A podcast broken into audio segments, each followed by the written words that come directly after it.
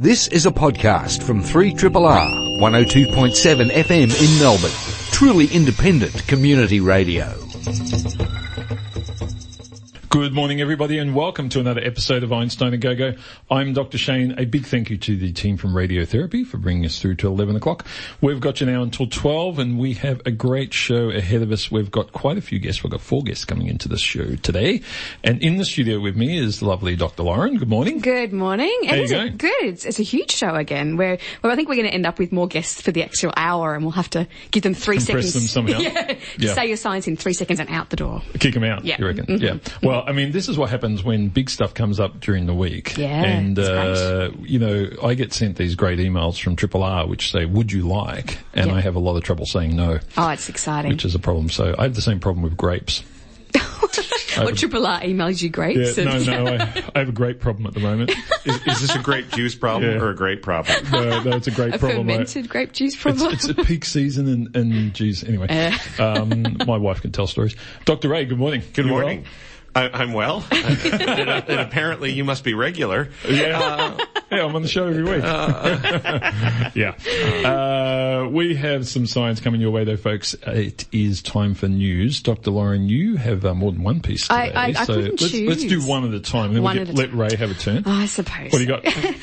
Well, I, I couldn't choose this week. There was a lot of interesting stuff going on, and one that really grabbed me was um, the astronaut Scott Kelly from NASA has come back from the International Space Station, having been up there for 340 days. It All is say is amazing that they can. muscle deterioration. Exactly. So that was why I got really intrigued by it because they are doing this really um, interesting twin study because Scott Kelly is actually an identical twin and his identical twin Mark is also a NASA astronaut. Who has now retired and is, is on the ground, obviously. And so what they've actually done is uh, designed 10 individual studies comparing uh, what Scott and Mark have experienced over the last 340 days. And it's very cool stuff. So um, we know, for, for instance, that astronauts get taller when they're in space because the gravity obviously isn't compressing their spine. Uh, and that did happen. So Scott ended up five centimetres taller when he landed back down on Earth. There's hope for you, Exactly. Dr. So like, all I need to do is go to space for a year. I- I'm just thinking between the two twins. No, mate, I'm taller now. Yeah, I'm, I'm the taller twin. Unfortunately, it only lasted for a few hours though, so you Oh, only yeah. got that for yeah, it. Yeah. You, you can't stand up, but he's Yeah. still. But he's- if, you know, yeah. if you stretch him out on the ground, Yeah. But it is fascinating. So obviously they're looking at things like radiation because um, obviously Scott was exposed to a lot of radiation up there. Um, they're looking at the impact of aging of that radiation. So they can look at the telomeres, which obviously Elizabeth Blackburn here in Australia um, was responsible for a lot of the work on that. But they're looking at measuring the telomeres of Scott, comparing them to Mark to compare the difference between the aging in that last year. So is there is, uh, an expectation that the telomeres will, because I know they shorten as you Yeah. get older, that he he will be a different age. There's a hypothesis that yeah, they, they might be, and- and it's never such a that. short time. I mean, it's 340 days is not that long, but um, they they reckon that they may see something. So they've. Haven't, obviously this is all at, at the moment hypotheses. They haven't done any of the data analysis, but they're looking at these sorts of things and, you know, comparing heart sizes, for example, because your heart works less when you're in space. Is that right? And so they think that his heart's probably going to now be a bit smaller than his twin that was on Earth the whole mm. time. Gee. And, you know, in in terms of the study, it's not just twins, but it's an amazing control because they both trained to be astronauts. They probably had similar physical fitness throughout their lives. So it's a really fantastic control where I'm sure they tested the wazoo out of both of them just before they went up. Yeah, yeah. Uh, but but what what, a, what an amazingly well posed experiment. Yeah, definitely. And they have some beautiful. Um, so there's uh, so Scott Kelly's been on Twitter the whole time. So if anyone's interested, you can look at some of his amazing photos as well. But he has um all these stories of you know him doing medical tests on himself. So he gives himself flu vaccinations up there and testing the pressure in his eye. And he was very committed to this study. So Yeah. it's going to be very exciting. So the, the results for these all these ten different individual studies should come out over the next you know year or so, hopefully. Yeah, I mean, beyond anything else, I mean, just seeing how long a person can maintain their health and, Yeah. and longevity um, in in that environment. I mean, because that is you know, getting towards the scale of time to get to Mars. That's it. Um, and of course, as we know, you get to Mars, and it's kind of helpful that the gravity on Mars is lower than Earth. So Mm. you know, the fact that you've had a bit of a, you know, your, your body's going to crap while you're in space, you know, and, and exposed to a lot more radiation Yeah. actually because you're out in deep space. Yep. Um, you know, being able to do this is, you know, everyone says go to Mars, go to Mars, go to Mars, you know, so- but Mm-hmm. actually, you know, biologically, we're not really designed to do that sort of stuff. That's it, so that's it. it's going to be tricky to to make that work. Yeah, yeah. Mm. But you're right, because I mean, it is obviously, it's a tiny sample size. There's only one pair of twins, Mm. but that's what they're saying. You know, this will be essential for, for knowing how long we can actually send people into space. So, Yeah, I'm still all for the reality TV show where you just send them one way. Yeah, but but the reality is, I think we will have to get to the point where we stop thinking about going to Mars and bringing people Mm. back. And this is, you know, last year anyone who saw Buzz Aldrin's presentation at the Melbourne Town Hall realised that that wasn't the version he was promoting. Mm. It was the idea that we set up a colony on Mars and continually supply it Mm. and people go and they live there Mm-hmm. and that's it. And, you know, maybe in 10, 20 years you bring them back, but it's not the ideal that they go there, walk around, take some pictures of their footprints and come back. Come back, it's, it's yeah. Mm. no, they actually establish a colony there. So interesting stuff. Yeah. Dr. Ray, what do you got? So something a bit more down to earth. Um, I want to talk about raccoons for a moment. And so a raccoon, Dr. Shane, is a, a North American varmint or rodent. Uh, it's slightly bigger than a bushy-tailed mountain bushy-tailed possum, so or, or as, as Dr. Jen studied them for, for her thesis, the bobuck. Okay. Uh, so it's slightly bigger than a possum, way more aggressive. If you know people come into contact with raccoons by um, throwing things in a large rubbish bin or a dumpster and having to fight the raccoon to open the door. I mean, they're really quite scary at night when you're not expecting. But um, Sounds like you're talking about your childhood. personal experience there. The the thing about raccoons is in, in British Columbia, in, in this particular island in the Gulf where this study was from the University of British Columbia, and in actually a number of places, there's no more natural predators for raccoons in many areas.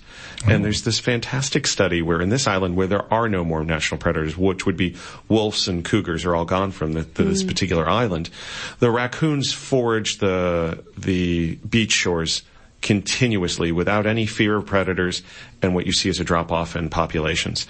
So what mm. this study did was instead of reintroducing a predator, which we've already seen has had amazing effects on ecosystems where, for example, when they hmm. brought wolves back into Yellowstone, Yeah, the yeah. deer stopped grazing openly, they stopped stripping the fields down. That actually created less runoff. The river stopped eroding just by bringing an apex All because predator of the wolf, yeah. Yeah. Yeah, So amazing. here they went, well, w- let's not bring wolves back. We're just going to put some loudspeakers in with wolf noise. and so for a Okay. month, they put wolf speaking, they blasted predator calls for wolves and, and cougars for some of the beaches and some left as controls. Not only did the raccoons stop foraging relentlessly and, you know, without any fear, the, uh, the crab species and the fish species that it was a predator to for came back the crab species' own prey, which were snails and things that it helped control, started to decline. And so you saw this whole ecosystem come back into balance from merely the fear of the predator, not the actual predator. It is an interesting one though, because you wonder how long it would take them to learn that. You know, Figure it It's- hang on a second, that that radio is actually not going to hurt me. so yeah, it's interesting. Yeah, but- Especially raccoons are pretty destructive, as I understand it too. Yeah. So, Oh, yeah. so they'd have to be fairly robust. You, your industrial strength radio oh, loudspeaker, Oh, yeah, yeah, yeah, so they don't rip it apart. well, and, and so there's been a lot of debate about whether or not fear could drive this in an animal, or is it the actual presence mm. of, mm. of, of, a, mm. of a, a, a, a predator or an apex predator? And so this is kind of the first nice study that's actually had a control to say, hey, mm. you can actually just drive the fear from their calls. But Dr. Lauren is right. At some point, the raccoons are going to figure it out because they mm. pick up learned behaviors pretty quickly. Mm. But at least we're trying different things now. Like, I mean, the, the example which jumps to mind obviously is cane toads. You know, like we, we have done it so many times in the past where we've brought in another predator and just completely ruined the ecosystem. So at least, you know, Well, there is there is option. one audio thing Australia is doing for cane toads, but it's a mm. bit depressing. They actually have audio monitoring stages, stage, stations in the bush that they check just to p- track the progression of cane toads as they spread through. So, mm. so that's a bit sad. It's a bit Yeah, depressing, yeah. but that's it. Yeah. Uh, because there isn't a, a, a predator for cane toads. I mean, I do, I do love this version though because we're not talking about the introduction of a potentially destructive species that was never there. Mm. We're talking about the introdu- reintroduction mm. of a species that has been wiped out. Yeah. And so, uh, as you say, the, the example of the wolf in Yellowstone, I just think it's just the, I mean, the idea of that national, having been to that national park, the idea of that national park without the wolf just seem, doesn't seem right. It's sort of mm. like this is such an integrated part of what what that place is, Yeah. and bringing it back in, and, and then looking at those downstream effects, literally with the streams, Streams, and everything, uh, you know, and seeing such a profound impact of an apex predator teaches us that you know, well, hang on, you know, don't go, don't don't go killing sharks, don't go doing all this other stuff because the impact will be pretty high. Mm. Yeah, ecosystems, they're related. Yeah, yeah, they might- yeah, yeah. T-shirt The, slogan. the apex predator is in the food chain. it just happens to be at the top. So it's sort of like, don't take it out. Now, Dr. Lauren, you want another go? I do want another go because this one um, came to my attention through Twitter actually, and that was through the hashtags CreatorGate and Hand of God. So if any of you are on Twitter, you'll know what I'm talking about already. I'm, I'm, I'm interested to hear that you follow Hand of God. Well, you know, it is always my first search in the morning, but um, It sounds like a PlayStation game, like, Yeah. you know, some space operatic thing. Yeah, I think so. Well, even more scaringly, it actually has come about from a scientific paper. Um, now, this was a paper that was published by a group from Wuhan in China. I'm completely butchering that town's name, uh, but it was published in PLOS ONE in January. And why it has brought up so much controversy is that the conclusion of the study is that the human hand is evidence of proper design by the creator Oh. Right, and creator with a capital C. So we are talking obviously religious connotations here. This went crazy. So there was a lot of backlash from the scientific community and I have read the paper and it is repeated throughout that, that, you know, that it is evidence that there is a, a creator which has designed the human hand. Now, this obviously brought up a lot of issues. The journal has now retracted the paper. So it was published in That's January. big of them. Yeah. Hmm. But it's a really scary thought and it really does bring up this idea. So the, the authors have come out and said, look, apologies, we're, we're Chinese. It's not our first language. We didn't realise the connotations, which oh. is slightly uh, questionable. I, I'm going to, sorry folks, I don't usually do this on there, but that's bullshit. Uh, No, there, there's all sorts of language issues that can come in due to English being a second Yep, yep. language, but referring to things as being the result of the creator, creator. isn't one It- of them. it's a pretty strong thing. Yeah, yeah. But and, and, the, and the thing is, I mean, even if it was the case that it was an English issue, this should have been picked up by the peer reviewers. Yeah. It should have been picked up by the editor. This is the reason that we have the peer review process, and it's failed miserably here. Hmm. So, is there anything in that PLOS ONE is an open access journal and is a, a newer form? I mean, although PLOS ONE's very established, it is a and has a strong scientific reputation. It is a a newer mm. model for how the journals operate. Yeah. So, so what PLOS ONE say that they do is that they, they care about scientific integrity and techniques, but they're not so interested in, you know, the impact of, of science. So this is so often, they have got a little bit of flack in the past for this because they're interested in just getting science out, but it doesn't necessarily have to be completely novel. But this again is another issue. I mean, this is something But that's, I mean, that, that kind of statement I'm actually very positive on because Mm. there, there are many things that frankly should be published which are null results Yeah, or negative course. Mm. results that don't end up getting out into the scientific community because they're not the flashy stuff that your Nature and other journals, you know, your magazine journals, Mm, frankly, um, will, will print. Yep. So if there there are journals that are starting to say, well, you know, look, someone worked for three years proving that this wasn't going to work. Mm, Actually, that's valuable scientific information, and it'd be good to see that in some journals. And it's, it's hugely valuable. But this is different. This is incompetence. Mm. Yeah. This is this is what you would expect from a tabloid magazine, Yeah. um, not a scientific journal. And, and it brings it brings all of science down when something like this happens. Yeah. It, it's it's damaging. And you know, the, I mean, these statements they weren't hidden in the middle Yeah. of the paper. This was in the abstract. You know, this is the Mm. you know, this is the, their their main conclusion is that that, that the study has shown that there's a, a, the creator. Yeah. Well, it's easily corrected. I mean, just you know. Remove that bit. Mm. Put a put a reference to Darwin somewhere. Yeah. and change the you know, just change, change, you know, evidence of evolution. You know, and then bang, you know, it's a couple of word changeover and, uh, it should have been done. Well, let's hope we don't see that sort of stuff again and hopefully that journal, uh, in a way, it's good for these things to become very public and social media has been great at doing that because you want these things to be exposed for the nonsense that they are. And for science to stand up and other scientists to say, no, we just don't accept this kind of behaviour from a apparently peer-reviewed professional journal. Yep, that's it. Exactly. Every, every every organisation makes mistakes, but they have to um they have to cop it. Acknowledge it. yeah, Exactly. exactly. Oh, somber note, Dr. Lauren. I think we should play some music and you know just uh, you know get back to reality. anyway, uh, Yes, uh, hi George Bell, if you're listening. Yeah. Yeah. oh my. Uh, we're going to take a break for some music and uh, we'll be back in a moment, folks. We have a guest coming in uh, talking about the effects of poor diet on mental health and um, she's from Deakin University. So hang in there, you're listening to 3RR. 3 R. 3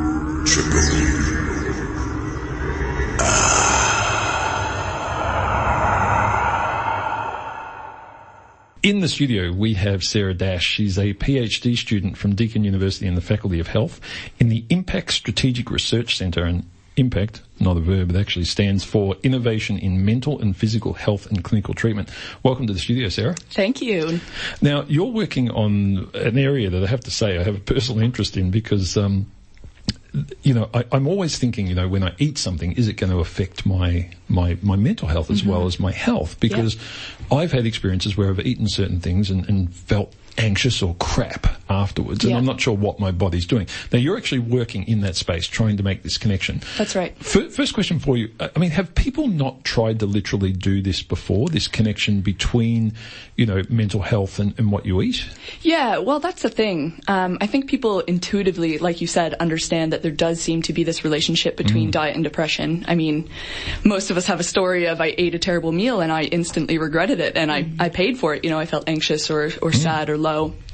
Um, but it took quite a bit of time for the science to actually catch up with sort of that anecdotal or uh, personal evidence. So it's only actually quite recently that we've started to look um, at the relationship between diet and depression in sort of observational or um, longitudinal studies. Mm. So it's just really that the science has been a little bit slow to catch up.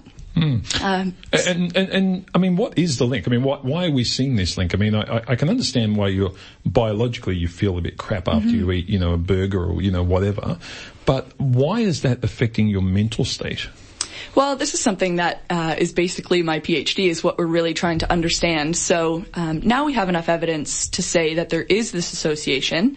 There does seem to be this relationship between um, people who eat a really healthy diet uh, that seems to be quite protective of your mental health over time, uh, and the opposite is true as well. So people who are eating a very poor quality diet over time uh, that seems to be a risk factor for mental health. Um, but what we're really getting into now is um, a trial that we've been working on for the past three years is to really sort of take that to the next level and say, okay, uh, if I actually change my diet, will that improve my mood?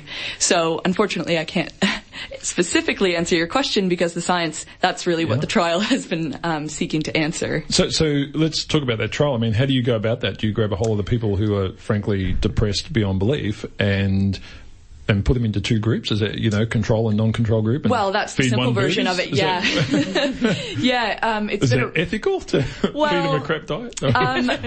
um, well, no, not necessarily, um, but we find that people unfortunately do that without us uh, oh, okay. intervening at yeah, all. Fair enough. Yep. So essentially what we did was we recruited a bunch of people that were experiencing a current um, depressive episode and we randomized them into two groups. So one of those was a control group, uh, and they had what we call a, a, befriending condition. So it's sort of just a neutral social support condition, and that's just um, people came into our clinic for the same amount of time uh, and met with somebody. Just because we see that when people actually come into a research center, uh, they tend to improve anyway. So it was just mm. to sort of mm. level the playing field. Yeah. Um, and then we had our intervention group who actually um, made and sustained dietary change over the course of three months. So they were put on what we call a modified Mediterranean diet over the course of three months um, with a dietitian. So what, what, was modified about it? Was it less alcohol? Uh, well, no, there was a little, there was room for a little bit of wine in there, yeah. thankfully. Um, but it was just that there was a little bit more red meat than in okay, a traditional. Yeah. Uh, yep Mediterranean diet, um, just because the, we have some pretty good evidence that a bit of red meat, especially zinc and iron, mm-hmm. are quite um, good for your mental health as well. Mm. Did you get any feedback from the people about why they weren't having that healthy diet to start with? Like, you know, was it the reasons that they could pinpoint?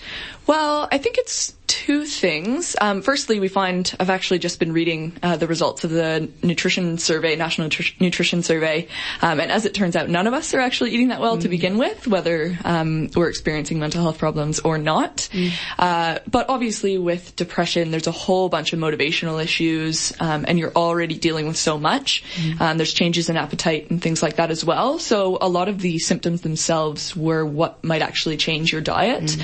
um, but a lot of things were habitual. You know, people might not have had um, cooking skills or resources or Mm. time. Um, a lot of those familiar reasons that a lot of us maybe don't make our best choice. Do, do you find that people who are in the high risk group for depression, anxiety, and so forth are also in the higher risk group for poor quality diet? Uh, uh, Is there a correlation there? I would say those two are related. Um, it hasn't been sort of the primary focus of my research, um, but there are sort of common conceptions out there that eating healthy. Um, it costs a whole bunch more money. Um, I actually wrote a paper with one of my colleagues where we actually looked at this. Um, we sort of costed this modified Mediterranean diet that we were prescribing to people, and then we it was very painful. We went through what people were eating and costed every single item for a week. Wow. Uh, and we compared the costs of that, and we found that um, it wasn't actually uh, a, a huge problem. It was very affordable for them to be eating some version of this modified Mediterranean diet.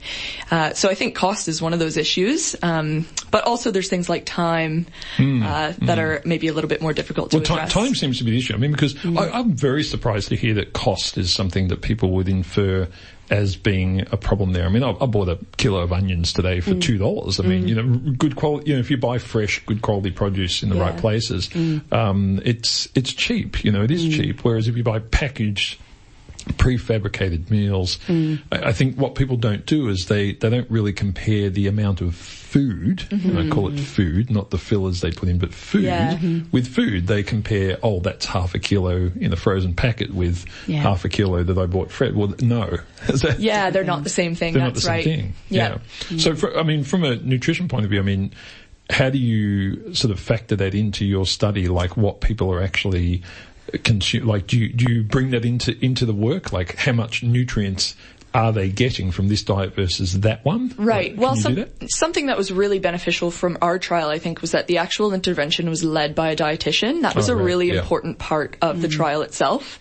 Um, and so we uh, helped participants. We delivered a food hamper at the beginning and end of the trial, and that was really filled with all of the goodness that we were going to be encouraging them to eat. So that was um, helpful because it showed them what they could go to the grocery store and actually purchase for themselves. Uh, but it gave them a bit of a kickstart. Then they had, you know, a big thing of olive oil that they could be pouring on their salads and things ready at hand. Um, but you, there was certainly like an educational component. Um, so the dietitian would supply them with really easy to make recipes, and um, but it sort of highlights the problem, doesn't it? Like maybe we have to go all the way back to the beginning and and teach people to cook again, and um, Yeah. really demonstrate that difference between um, what you're buying at a gas a petrol station or something um, compared with you know getting something at a, at a fresh food market. The two aren't really comparable, are Yeah, they? yeah. So, in terms of the actual outcomes of the study, now, I mean, you you you finished the the trials. We've is finished done. recruiting. Yeah you finished recruiting. Yeah. So are you starting to see, you know, this this big question? You know, I, I'm I'm depressed. Can my diet fix me?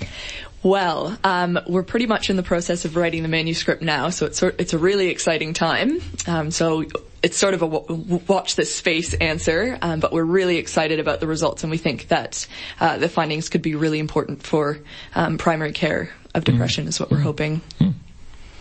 Chris, you both had your hand up. So I, I was just thinking about the diet and delivering the hamper. Um, when people are depressed, they're already undergoing a lot of strife and motivational problems. How do you know they're following your recommended diet? Well, we had them coming in pretty much weekly, and so the dietitian would track.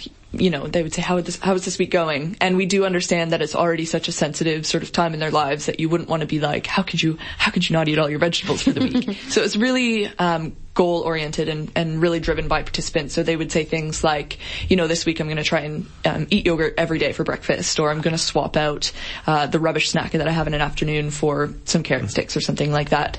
Um, and that's something that would be followed up the week later when they returned. And we also collected a huge amount of data through the whole thing. So food frequency questionnaires, um, seven day food diaries with everything they ate and drank at the beginning and end of the trial. Uh, so really to track that progress, not only um, in those uh, consults with the dietitian, but also, you know, on paper with real data.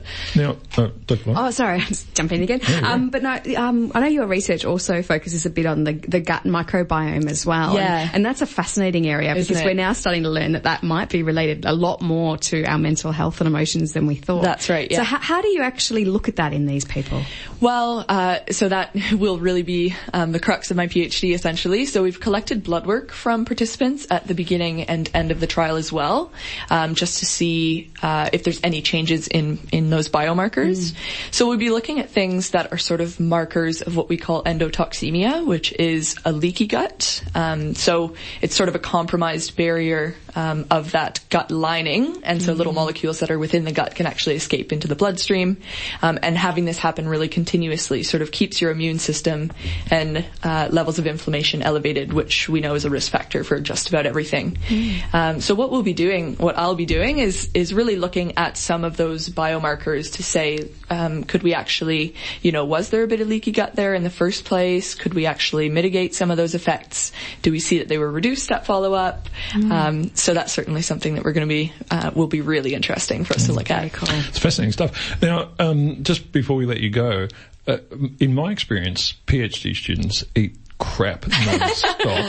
I mean, did you find with yourself and, and your colleagues doing this research, I mean, did it make you hyper aware of what you were consuming each week? I mean, you're really focusing on every item a person puts in their mouth. I mean, did it change your diet or did you stay on the PhD I'll crap diet? Well, I, it's funny. I am both personally and professionally very interested in food. So I've always eaten well, um, I would say.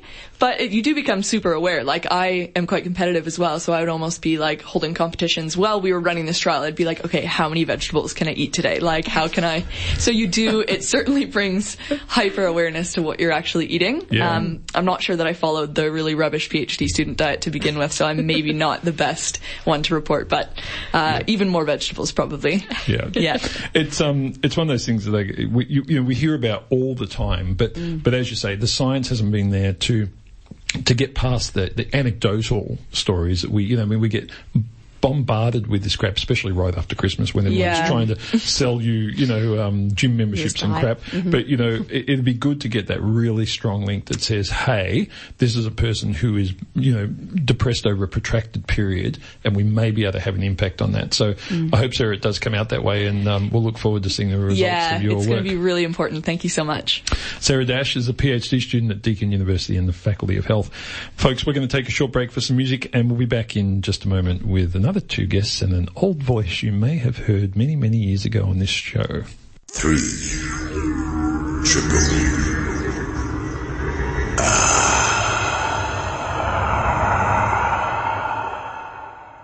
In the studio, we have two guests. One is Dr. Carolyn Lee. She's a postdoctoral research fellow, and Dr. Erica Sloan, who is a senior lecturer, both of them from the Monash Institute for Pharmaceutical Sciences at Monash University. Welcome, ladies.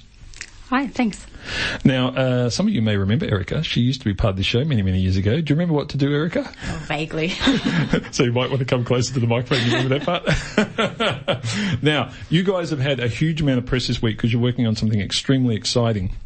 Which is um, focused around the idea of chronic stress and how it affects people with cancer. So, what we might do, uh, Caroline, I'm going to start with you. I want to talk first about this idea of these lymphatic highways. So, can you just give us a bit of a rundown of how the lymphatic system works first? Right. So the lymph uh, the lymphatic system really is not um, well appreciated. It's it's this network of vessels that pretty much reaches every uh, part of your body, and what it its its key role is to uh, mop up any leftover fluid that your blood circulation leaves behind, and it also um, carries immune cells around the body um, to to either promote or resolve inflammation, and so it's this system that that's out there that um, yeah it gets very little attention. Right, so it's, it's critical to our survival. Yeah, obviously. definitely, yeah. And, and and what what is it per se? I mean, is it is there you know bits around the body, or is it the whole system? Like physically, what is it? Uh, it's it's a, a network of vessels. So Okay. just like our blood vessels, um, it's a network of vessels that um, start uh, essentially um, from the heart and and stretch out throughout every um, part of your body. Okay. Now, when we're when we're stressed um, or chronically stressed, what's happening in the lymphatic system?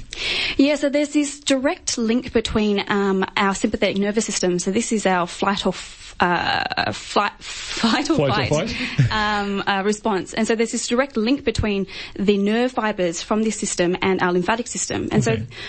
so when we're stressed, um, w- what we what we saw in the study is that you get um, a lot more uh, lymph flow through these vessels, and so the the system really just amps up, ready to uh, fight infection. For instance, if we were to you know get hurt during these stressful periods. Okay, so so even uh, that that was a link I was trying to make. So you know, I see a, a lion, and you know, I start running, which is you know, in an evolutionary Yeah. sense where we have this response. But our but our system is com- is preparing for potential infections at that point as well. That seems extraordinary. Yeah, right. And so that's something that we really considered um, throughout this project is what was the evolutionary role of the, the stress system being connected so tightly to the lymphatic system. And so we, we, our analogy is the woolly mammoth, you know, back in the caveman days or a lion, for instance, when you are in those very stressful situations, it is beneficial for you to have um, the lymphatic system ready, primed to fight infection because in those situations, you, you- th- there's a higher chance of you getting cut or hurt. So it would be uh, beneficial for the immune system to be ready to to help you uh, recover from those those situations. Yeah. Erica, I might just turn to you for a sec. Uh, When, when we're in those scenarios, you know, our body pumps adrenaline. This is a very short, um, phase that occurs. You know, it doesn't, doesn't last for long. You know, you can only, the body can only maintain that state for long, uh, for a very short period of time. Is it similar for this lymphatic response? I mean, is, is that also a very short space of time or are we prepped for infection for, for days after that occurs? Do we know that? I'm not sure we really know that. We were investigating it very much in the context of cancer, and I guess we were also investigating it in the context of chronic stress. so when you're in this sort of situation, when your adrenaline levels are elevated day after day Right, after day. right. Yeah, but it's a good point. Evolutionarily, you want this response, you want to deal with the woolly mammoth, and then the woolly mammoth wanders off. Yeah, you yeah. get on so what do you do? Yeah, yeah. Does it being a caveman. Yeah. So let's let's talk about the link to cancer now. I mean, there's been a lot of stuff. We've had many guests over the last couple of years, in particular, uh, talking about the way our body naturally fights cancer cells and and methodology for trying to amp that up. So. How does the lymphatic system and, and this this sort of scenario link in with what the body does with regards to cancer cells and what you're working on? Right. So um, the lymphatic system, aside from um, carrying these fluids and, and the immune cells around your body, what also happen is your uh, cancer can hijack the lymphatic system Okay. to use it as highways to spread throughout the body. And so what we found was that uh, with chronic stress, cancer is better equipped to hijack the, the lymphatic system to actually provide more highways for it to spread throughout the body. Okay, because we often hear this statement. I mean, that it's spread to someone's lymph nodes, which right. presumably is, you know, the, I guess the, the, the network junctions of the of, of those highways. Right. And I assume once that happens, it goes everywhere. Right, and and as you mentioned, um, spread to the lymph nodes is one of the key prognostic f- uh, factors in, in cancer. And so, once you once you have spread to the lymph nodes, it's assumed that you've got quite uh, widespread um, of, of the cancer. Yeah, yeah. Now, oh, Dr. Lauren, I was just going to say, with this, um, the link, it does definitely seem to be from what you're saying that it's a chronic stress Yes. links in with it. So, how do you actually define chronic stress? Like, is there a time frame that you have to be stressed for, or a particular level of stress? Yeah, so it's always hard um, with stress. It's quite subjective. You know, we could all be placed in the same room and come out of it completely uh, different in terms of our stress levels. So what we're looking at is really the, the physiological uh, stress on our body. So ac- this chronic activation of the sympathetic nervous system, which some may have, uh, I guess, uh, more attuned uh, uh, levels than others. So chronic activation of this fight or flight response um, over prolonged periods. And so I guess in, our studies were in mice, but in, in uh, humans, it, it can vary. We're looking at it in terms of, or what we like to think of it is. Uh, stressful life situations. So these, Okay. you know, you, you uh, a divorce, for instance, or a loss of a loved one. These chronic periods of stress is, is really what we're focusing on. so I mean, I, I hate to sort of point out the obvious here, but when you find out you've got cancer, isn't that automatically one of those situations? I mean, is that are you kind of screwed at that point because you you've fallen into this scenario where you're chronically stressed because you've got cancer and you're then therefore helping the cancer spread. Is that is that right? You raise a really good point that a diagnosis of cancer is going to be super stressful. What is positive about our research is it suggests ways of intervention. Hmm. And so rather than questioning that a diagnosis of cancer is stressful, rather see it as, and at that time, in addition to just treating the cancer, perhaps we should be treating stress mm-hmm. To allow us to properly treat the cancer and to allow us to limit any further dissemination of tumour cells at that point. So we, we hear that exercise, particularly when you get cancer, is really beneficial. Is, and and I've often, uh, you know, been told that that was because exercise is good for your body. Is it potentially because it's reducing stress? We all know that it's a great reliever of stress when you exercise in, a, especially in an intense way. Is it, is it possible that that's where this link is coming in? Yeah, so that question's been asked quite a lot because with uh, the fight or flight response, you get a release of adrenaline i- into the circulation. So does exercise. Exercise releases adrenaline, and so the comparison's been made. But I guess with exercise, it's this short burst, um, and so this acute. I guess burst of adrenaline is actually beneficial. It promotes your immune system. It actually fights cancer, and it's been shown that um, exercise promote. Uh, uh, promotes uh, recovery from cancer. Whereas what we're looking at is this, as I mentioned, long, prolonged periods where you've got uh, eventually immune suppression. When you activate the sympathetic nervous system for too long, you get immune suppression, which then does the opposite and, and actually promotes cancer spread. Now, uh, there are many medications available for reduction of stress and anxiety. Uh, are these ones, uh, they're ones available that can be used in a way that gets you the good out of the sympathetic nervous system and stopping that spreading without any sort of side effects that the problematic? Is that doable? Yes, definitely. So this is uh, another component of the study where we looked at not only how uh, chronic stress promotes cancer, but we also looked at ways of inhibiting it or blocking it. And so what we found were um, the the use of beta blockers. So these are common antihypertensive drugs that can block the effect of adrenaline um, in, in our system to then prevent these detrimental effects of stress or chronic stress on cancer spread. And in, so this has been uh, using a mouse model so far. I mean, have there been studies in people as yet monitoring this? Because it seems like a, a relatively low impact type of intervention. I mean, there's many interventions around at the moment for cancer patients, which I would regard as very high impact. Right. This seems to be a low impact one that might get a lot of people across the line. Yeah, so in, as part of the study, we got together with a group from Milan that had a cohort of nearly a thousand women who were breast cancer patients. And because so many people, as you point out, are being treated for hypertension, um, a number of them were taking beta blockers. And we actually found evidence in that group of women that the people taking beta blockers showed less evidence of cells spreading to the lymphatics. So that's led us to go on now, and we're working with some doctors at Peter Mac to actually prospectively evaluate that. So we now have an ongoing clinical study where we're inviting women when they're diagnosed with breast cancer to take part, and if they agree, they'll be randomly assigned to either take a beta blocker or a placebo for a period. And in that study, it's, it's a relatively short study. We're just looking for changes in genes being turned on or off that might indicate that the cancer is going to spread a little less. Hmm. But then down the track, if we see a positive signal there, the next step will be to go into a much larger cohort of patients and to follow them out for a long time and see whether we really do restrict the spread of cancer if we treat them with beta blockers.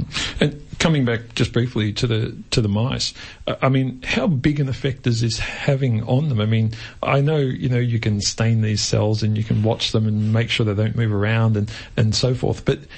Are you seeing a health impact there? Are you actually seeing that by helping the the system, you know, or, or preventing the system from spreading in this way, that it's it is actually having a, a, a big effect on, on the health of those mice? Right. So we, we yeah, we, we did the whole gamut of things. So we looked at just the, the cells spreading themselves and, and looking at how the cells moved in the lymphatic system. But we also follow them out and, and to look at, um, I guess, uh, typical cancer outcomes that you would look at in cancer patients. So spread of cancer to the lung, uh, which is something very uh, often um, observed, and then uh, to the lymph nodes, as you mentioned earlier. And so what we saw with uh, chronic stress was that there was six times more cancer spread um, to the to the lung and to the lymph nodes in mice that were stressed versus those that weren't stressed. Okay, so quite significant. Well, um, look, great work. I'm glad to see you. you. getting so much press on this during the week, and it was a pleasure having you both in here. I'm going to say to you what I say to all researchers working in cancer: hurry up.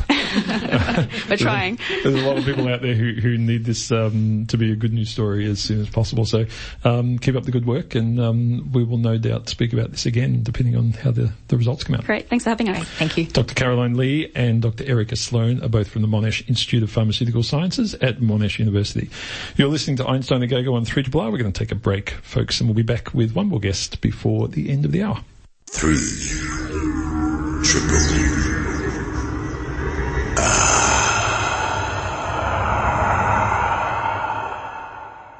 In the studio now, we have our, our final guest for today. Marilyn Anderson is a professor of biochemistry at the La Trobe Institute for Molecular Science at La Trobe University. Marilyn, welcome to the studio. Thank you. Now, you're working in this uh, very interesting area where you look at uh, some of the natural sort of defense molecules in plants and you're trying to bring that across to, you know, helping people. First of all, let's talk about plants. Um, defense against what? What are they using and what against?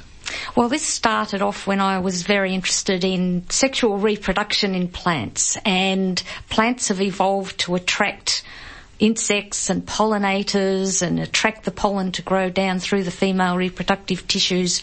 But while they have adapted all these mechanisms, you'd think, well, why don't fungi and bacteria grow through this lovely, luscious sexual mm. tissue? And it doesn't. So it's just, uh, sexual tissues in plants produce a lot of natural antibiotics that prevent the growth of bacteria, but they're really specialised to stop the growth of fungi. Hmm. And fungi being like a particular class of, of growth?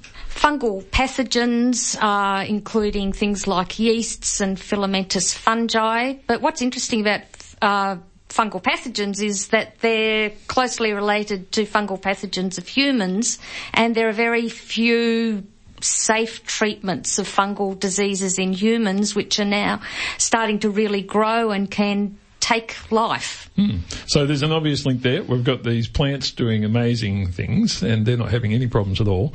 We've got, I assume, problems in our toes and other more uh, delicate parts. Um, how do you take the the stuff that's working in the plant and bring it across to work with humans? So they, the, the, pro, the molecules that we've been working with are proteins. So of mm-hmm. course they're gene encoded and that means that we can make large amounts of them in fermentation systems. And we've worked quite a few years now on, on their mechanism of action to make sure that they're entirely specific for fungal cells and won't have any effect at all on mammalian cells. There's all sorts of applications, the ones you mentioned, but also uh, uh, infections of the lungs by aspergillus. Uh, it's a serious problem in people who are immun- immunocompromised, who uh, have cancer or HIV. Uh, there's also candida infections, which can affect the uh, vulnerable parts, but also can move systemically through the body and cause massive infections and mm. death, especially in hospitals. Now, is this one of the areas where we find sort of uh, several natural remedies and so forth are being used by certain cultures for many years? Is this is this where some of that that value is coming from in the use of some of these materials that you know weren't just made you know nonsense stuff. They actually did have these properties and were working. Is that is that why? I th- I think that's certainly true because the molecules that we work with are very common. All plants mm. produce them. They've been evolving over hundreds of millions of years and a lot of tribal groups just make extracts and rub them on their skin. But people, there hasn't been much work on uh, moving natural molecules, antifungal molecules into the clinic. Hmm. Now, you you also work in the area of um, taking plants and essentially using them as factories to manufacture pharmaceuticals. first of all, are we talking about like large plants here, or are we talking about small sort of growth stuff that you can you know put on the top of a pond? What what what type of plants are producing these materials? Well, actually, we'll probably be able to get all sorts of plants to produce these materials, but for that application, we're very specifically interested in a group of proteins called circular peptides. So, mm. uh, this is work that I do with my colleague, Professor um, David Craik at University of Queensland. Circular peptides are regarded as the new pharmaceuticals. They're slightly larger. They're larger than the small chemicals that we use as pharmaceuticals. And so they they're more directed towards a target. They cover more of a surface area, so they are more specific. And that work actually also arose out of a tribal medicine that mm-hmm. was used in Africa. It was a, an extract from a plant called Kalata kalata, that's the African name. And people used to boil it and deliver a tea to women who were in childbirth to accelerate childbirth. Now this created a great deal of interest because it's a protein, but it's stable to boiling, can be taken orally, can be absorbed by the gut, mm. circulate. And so my colleague David Craik has been grafting other active sequences onto these circular peptides. So he's made a series of really interesting molecules, very potent painkillers, molecules that can be used to treat cancer, obesity, inflammation. There's a wide spectrum of grafts that he's done. And the work in our lab has been to see if we can make them in plants. It seems to be. Uh, sorry, Lauren, you're waving. Yeah, sorry. Is there, is there, uh, is there many advantages in actually getting the plants to produce these peptides as opposed to synthesizing them ourselves in labs? What, what, why would we do that rather than make them ourselves?